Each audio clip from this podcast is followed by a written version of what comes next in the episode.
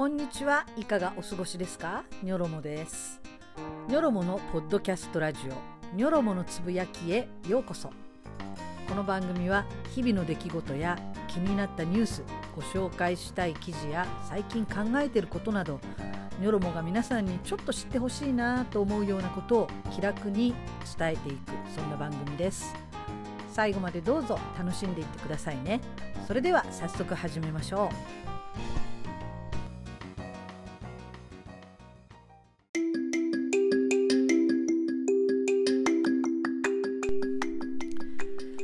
皆さんいかがお過ごしですか？ニョロモです、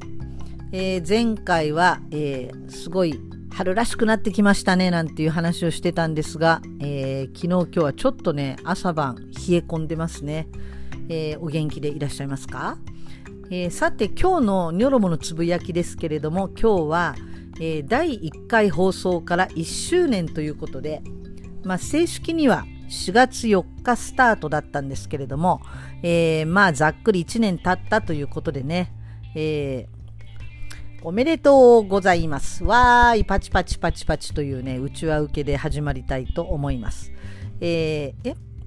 あ誰も祝ってくれてないですか？いやいや、まあ、誰かはおめでとうって言ってくれてるっていうふうにね、まあ、思う、思い込むことで始めたいと思いますけれども、えー、自分で自分をねぎらいつつ始めたいと思います。えー、そして今日は第31回目の放送ということになりますね。えー、前に第26回の時ですかね、ステイシー・エイブラムスさんの話の時に、確かキング牧師暗殺の話になって、まあ、その日が1968年4月4日でニョロモの両親の結婚記念日だって言ったと思うんですけれどもえー、っとそれねすごい大きな間違いで、えー、ニョロモの父親の命日でした。もうキャーもう本当にパパごめん。本当に。えー、もうねニョロモのパパはですねニョロモが30歳になる前に亡くなってしまってえー、っとね、1991年の4月4日が命日なんですよね。まあ、たまたま父親の命日がスタートの、まあね、この放送の初日だったっていうことでね、なんだかこりゃ頑張らなくちゃなと思っているニョロモです。パパ、頑張るよ。うん、ほんと。まあ、ではそんなわけで最後までよろしくお願いいたします。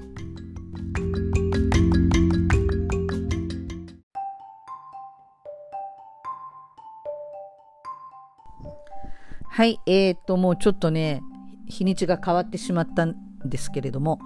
えー、と、今回何についてお話ししようかなと思って、えー、4月21日、水曜日だと思うんですけれども、えーと、この日に行うことについてちょっとお話をしようかなと思っています。で、これ何かというとですね、まずちょっと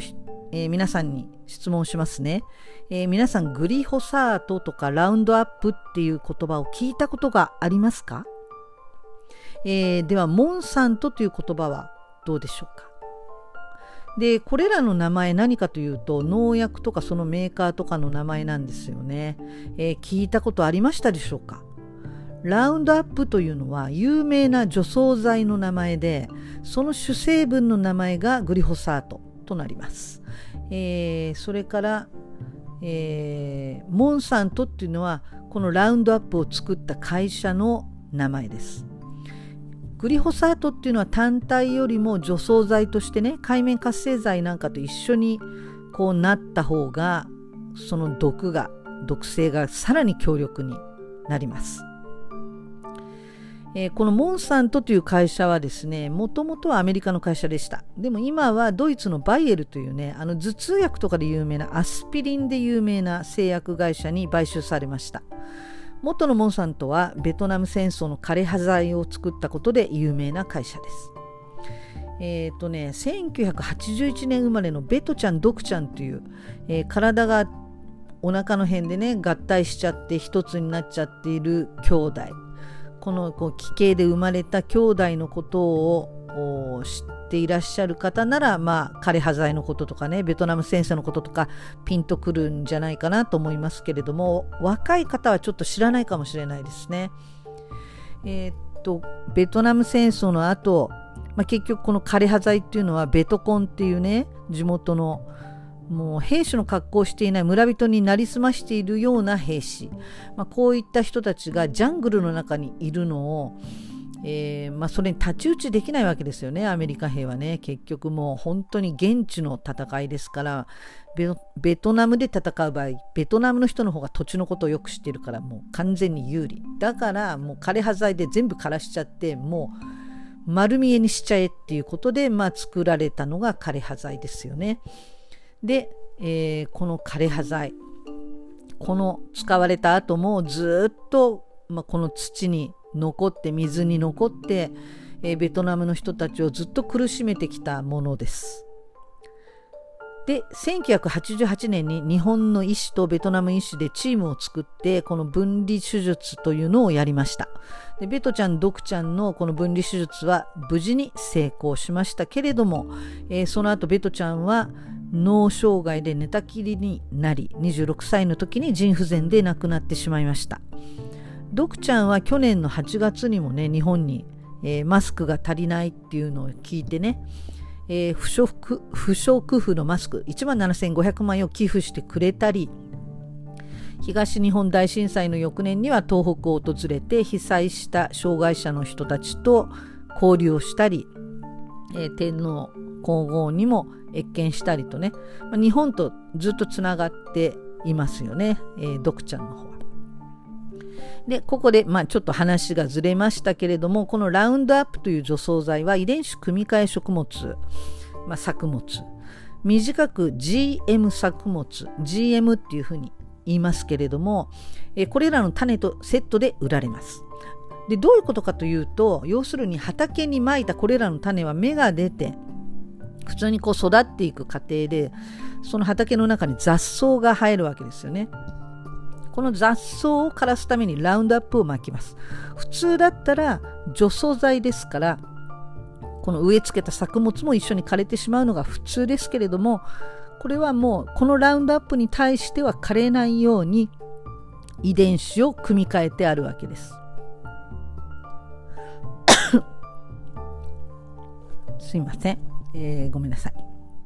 えー、その、えー、雑草に雑草は枯れてしまうけれども作物は枯れない。ですから大量にこのラウンドアップをまきます。畑の土はどんどんひどいものになっていきますしそれからまあどんなウイルスでもそれからバクテリアでも虫でも何でもそうですけれども薬に対して耐性のあるものっていうのが生まれてきます。で実際このラウンドアップに耐性のある雑草っていうのも生まれてきていてもうほんとモンスターのような巨大な木のような雑草、まあ、そんなものものも海外ではね生まれてきてしまっています。日本ではあのラウンドアップとこの遺伝子組み換えの作物を作るっていうことはまだまだ、まあ、幸いなことにされていませんけれどもいずれそういうことになるだろうと言われています。でこのラウンドアップは、えー、メーカー側は安全だと言ってこれまで販売してきましたけれども安全性を裏付ける研究はモンサントが研究費を出している学者たちによるものなので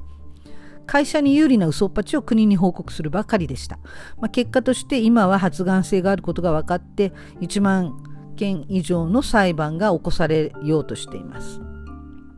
で今までの裁判ではカリフォルニア州でのえー、裁判で20億ドル、まあ、今の今の、えー、レートで計算すると、えー、約2200億円メーカー側はこの、え患者に払えということで、えメーカー側が敗訴になるというそういう損害賠償命令の出た裁判がありました。まあ、そんな会社のそんな除草剤ですけれども日本では普通に野放しで販売されていてホームセンターでね普通に500円とか500円前後、まあ色まあ、量にもよりますけれども、まあ、1000円しないぐらいで買えちゃったりするんですよね。で、まあ、別に何の免許もいらないですし普通に買って普通に使います。で農家の皆さんもあぜ道とかで使っています。というのはねこれ JA のこれ農協の主力商品なんですね。ラウンドアップとかここら辺の除草剤っていうのはね。で、えー、工作地でも植え付けの前日まで使えるっていうふうになっています。怖いですね。で、そこら辺の空き地でも普通の人が普通にこう巻いてね、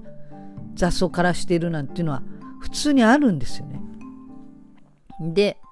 えー、メーカー側の言い分としては土に巻くと土に吸着してそしてバクテリアが、えー、無害になるように分解してくれます。安心です。安全です。っていうふうにね、ホームページにもそういうふうに書いてあります。で、実際問題、農家の方はそれ信じてると思うんですよね。普通に使ってるってことは。信じてるんだと思うんです。でも、2003年、デンマークグリーンランド地質学研究所というところが土を通過して分解されずに地下水や井戸水を汚染しているということを報告しています。えー、それから2013年アメリカでゼン・ハニーカットさんというね3人の子供のママさんが、えー、全米にね渡るこの広い範囲でもう本当にアメリカ全土にわたる組織母親組織マムズ・アクロス・アメリカという団体を立ち上げました。日本にも死者があります。そのきっかけは彼女の8歳の息子の話にえー、なってくるんですけれどもこの息子くんが突然自閉症になりました。自閉症の症状が出たんですね。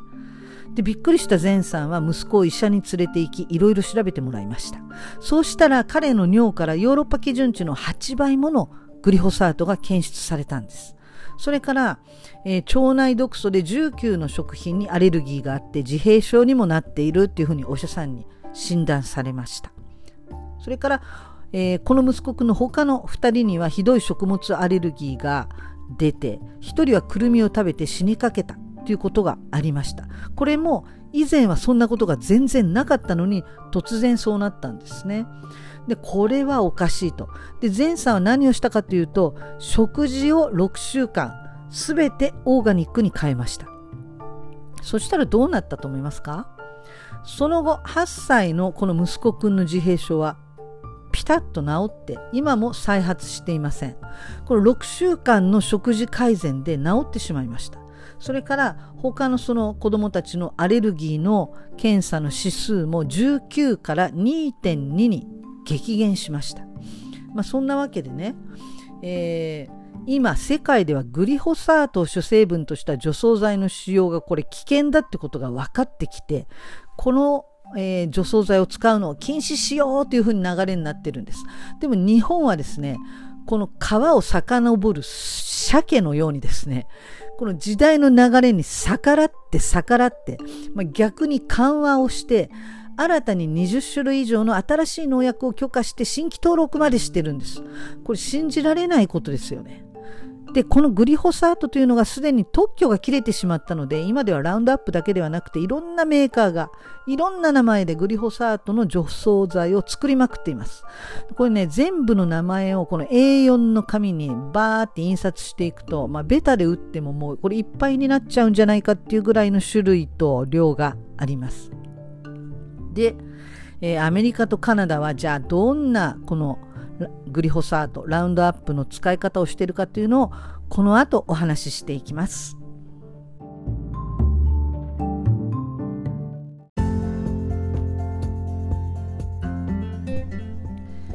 えー、こっから先はですねアメリカやカナダのことについてね話していきたいと思うんですけれどもアメリカやカナダから日本に輸入されている小麦や大麦大豆まあ、トウモロコシとかね、えー、そういったものは牛や豚の飼料、まあ、餌ですね餌でなくて人間用のものは遺伝子組み換えのものではない、まあ、普通のものが輸入されてるわけですよね。まあ、お菓子の材料とかねそういうのになると遺伝子組み換えは多分すごい大量に、えー、輸入されてると思うんですね。あの家畜の飼料とかそういう材料とかの場合ただまあ人間がそのまま直接食べるようなものはとりあえず遺伝子組み換えではないものが多く輸入されてるはずなんですね。で遺伝子組み換えつまり GM 作物でなければじゃあグリホサートは使われてないよね安心だよねっていうと実はそうではなくって、えー、なぜ安心ではないかというと普通ですね。大豆とか麦っていうのは枯れてしまってカラッカラになったところで収穫するんですよね。で、えー、枯れるのを待つ。その時間がもったいない。無駄だということでですね。最近は収穫前に大量にラウンドアップをまくわけです。そうすると GM 作物じゃないから枯れるわけですよね。でそしたらすぐに収穫できるじゃないですか。ということでえー、薬で無理やり枯らしてそしてもう収穫するということで収穫直前に大量にこの除草剤をまくということをやっています。で当然ですね収穫直前にまいてるので、えー、農薬のこの残留農薬の濃度が高くなるわけです。アメリカやカナダがこの方法を始めたので2017年12月日本は輸入小麦や大麦、そばの実やトウモロコシ、大豆などの残留農薬基準を大幅に緩和してしまいました。えー、まあ、これは日本による忖度なのかアメリカからの圧力によるものなのかそれは分かりませんけれども要するに今のままでは俺たちのこの麦やそばの実や、えー、トウモロコシや大豆やそういうものがお前んとこに売れないじゃないかね、税関を通過できないじゃないか、なんとかしろっていう、まあそういうことだったと思うんですけれども、えー、それによって大幅に緩和するということを日本政府はしました。えー、小麦ではこれまでの6倍、そばは150倍、ごまは200倍という感じでね、えー、中国の基準と比べても150倍も緩いんです。昔は中国農産物っていうのはこう農薬まみれでね食べるのは怖いとか言ってたと思うんですよね言ってましたよねスーパーなんかでこう中国産野菜ってこう書いてあるとちょっと手を引っ込めたりとかしていた時期があったと思います。えー、けれどもですね今あの習近平さんはのあの有機農にすごく積極的でオーガニックにこう変わってきてるんですね中国の野菜が。よくあのえー、焼き栗っていうかこうありますよね。あの中国のあの栗。栗とかあとニンニクなんかもねえーと、オーガニックと有機の有機栽培とかってね書いてあるのがいっぱいあると思います。タケノコなんかでも見かけますね。で実際問題中国はそうやって有機栽培どんどん増やしてきています。で、えー、韓国も学校給食の食材の7割以上をオーガニックにしなければいけないという法律がね、えーとままず野党から出てそして与党もそれに、ま賛成をしてその法律が通りました。そして今年2021年からそれを実施しています。しかもですねこの小中高校の給食は全て無償提供つまりただです。それでですね、あの、ネットで検索してもらうとわかると思うんですけれども、韓国、給食、オーガニックって言ってね、あの、まあ、検索してもらうと本当に美味しそうな、もう豪華絢爛な給食の写真がいっぱい出てきます。日本の学校給食と比べるともう天と地ほどの差があるんですよね。まあ、それを無償でやっているという夢のような、えー、まあ、教育方針に変わってきています。えー、それでですね、まあ、それが世界の流れがそっちの方に向かっているということなんですけれども日本はそうじゃないんですね。そこで4月21日今月4月21日、えー、水曜日、えー、ニョロモはですねあの仲間たちと一緒に集めてきた署名を群馬県知事と各市町村宛てに提出します。多くの皆さんのご協力をいただいたおかげでですね、署名は3000筆を超えました。まあ、3000人以上の皆さんに署名をしていただいたという、もう本当にもう感謝でしかないんですけれども、まあ、この署名を携えて、山本一太知事に手渡そうと思って、まあ、申し込んだんですが、えー、知事は会ってくれないということなんで、えー、県庁の農政部長さんに、県議会議員の方たちそれから前橋市議の方なども一緒に、えー、ついてきてもらってですね直接手渡すことにしています。えー、でその日はですねこの、ま、プロジェクトの言い出しっぺのニョロモは、えー、たまたまね皆さんのこの一番都合がいいって言ったこの21日が私自身がですね都合が悪くてですねこの直接手渡すこの時に参加できないんですけれども、えー、一緒にやってきている、えー、友人たちが、えー、この手渡すっていうねこの、えー、一番大事なところやってくれます。えー、そしてですね、えー、新聞記者とかテレビ局にも知らせてあるので、まあ、取材してもらってねその後県庁の、え、記者クラブで記者会見をする予定になっています、え、今群馬県ではね、えー、警察県の警察の、まあ、県警の本部の汚職とかそれからトンコレラって呼ばれるね豚熱これの、まあ、大流行が起きてしまって、まあ、豚さん1万頭もの大量処分っていうねすごい悲しい話が今進行中なので、まあ、これあの農政部長さんがっつり関わってるんじゃないかと思うのでまあ、じっくり話を聞いてくれる時間があるのか、それから記者さんたちがね、あの私たちのこういった活動じゃなくて、そっちのトンコレラとかね、県警の方とかに、ま、取材に行ってしまって取材に来られないとか、まあ、そういう場合も想定はできますけれども、まあ、よっぽどのことがない限りは、ま、取材に行きますという、えー、お話でした。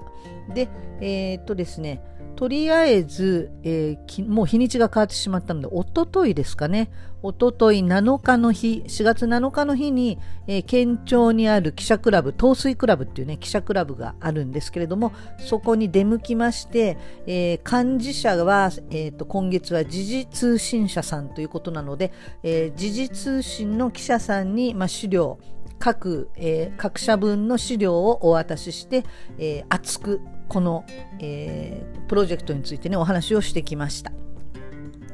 えーと、グリホサートはですねごくごく微量の1000万分の1%これ想像できますか？10億分の1っていう濃度です、まあ、これでも腸内細菌を殺してしまうってことが起きます。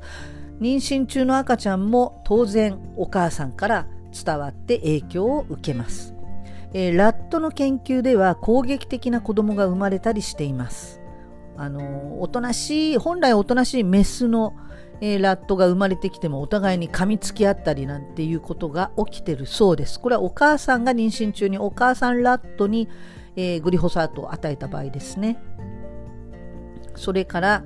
えー、この腸内細菌層のバランスが崩れることによって不眠になったりそれから、え、インスリンのえ、制御がね制御っていうかこのコントロールが効かなくなって糖尿病になったりそれから自閉症になったりそれからまあ乳がんをはじめとするさまざまながんの発症、まあ、こういったことにも大きく関わっていることが分かっています。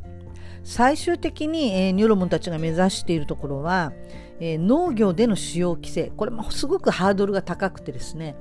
なぜかというと前も言った通り JA 農協さんの主力商品なんですよねこの除草剤が。ただしすごい危険だよってことを農家さんに教えないで販売しているこれが問題だと思っています。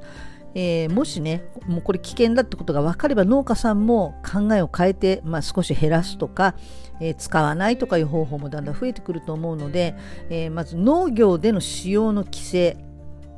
それから販売店での取り扱いの中止。それから最終的には学校給食のオーガニック化。これを目指しています。学校給食オーガニック化については他のねお母さんたちの団体も、えー、群馬県内でいろいろ動き始めているので署名運動とかも始まっていますし、えー、具体的にねいろいろ活動されているので、まあ、そういったところともタッグを組んで一緒にねやっていけたらいいなと思っています。でまず一番ハードルの低い第一歩ということで県や市町村による使用禁止のお願いをすると。それがまあ今回の、えー、活動のまず第一歩となっています、えー、これね農家の方からすれば本当にね、まあ、除草の大変さが分かってるのかお前っていうふうにねお叱りを受けそうなのはもう重々理解しています。理解してるんですけれどもでも一方で有機農とかね自然農を実践されている農家さんもいるんですよね。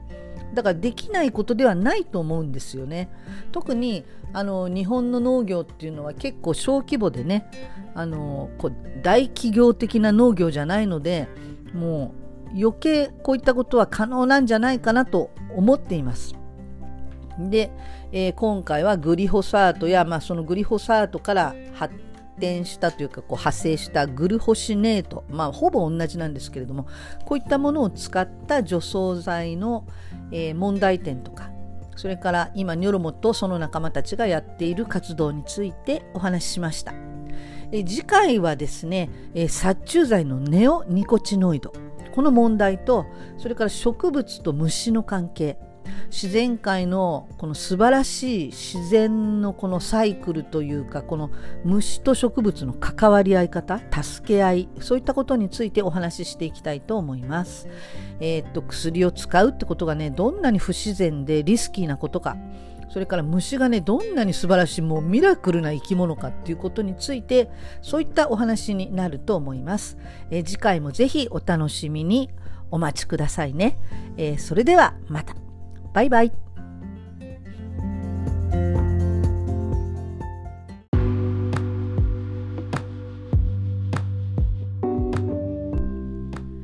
この番組は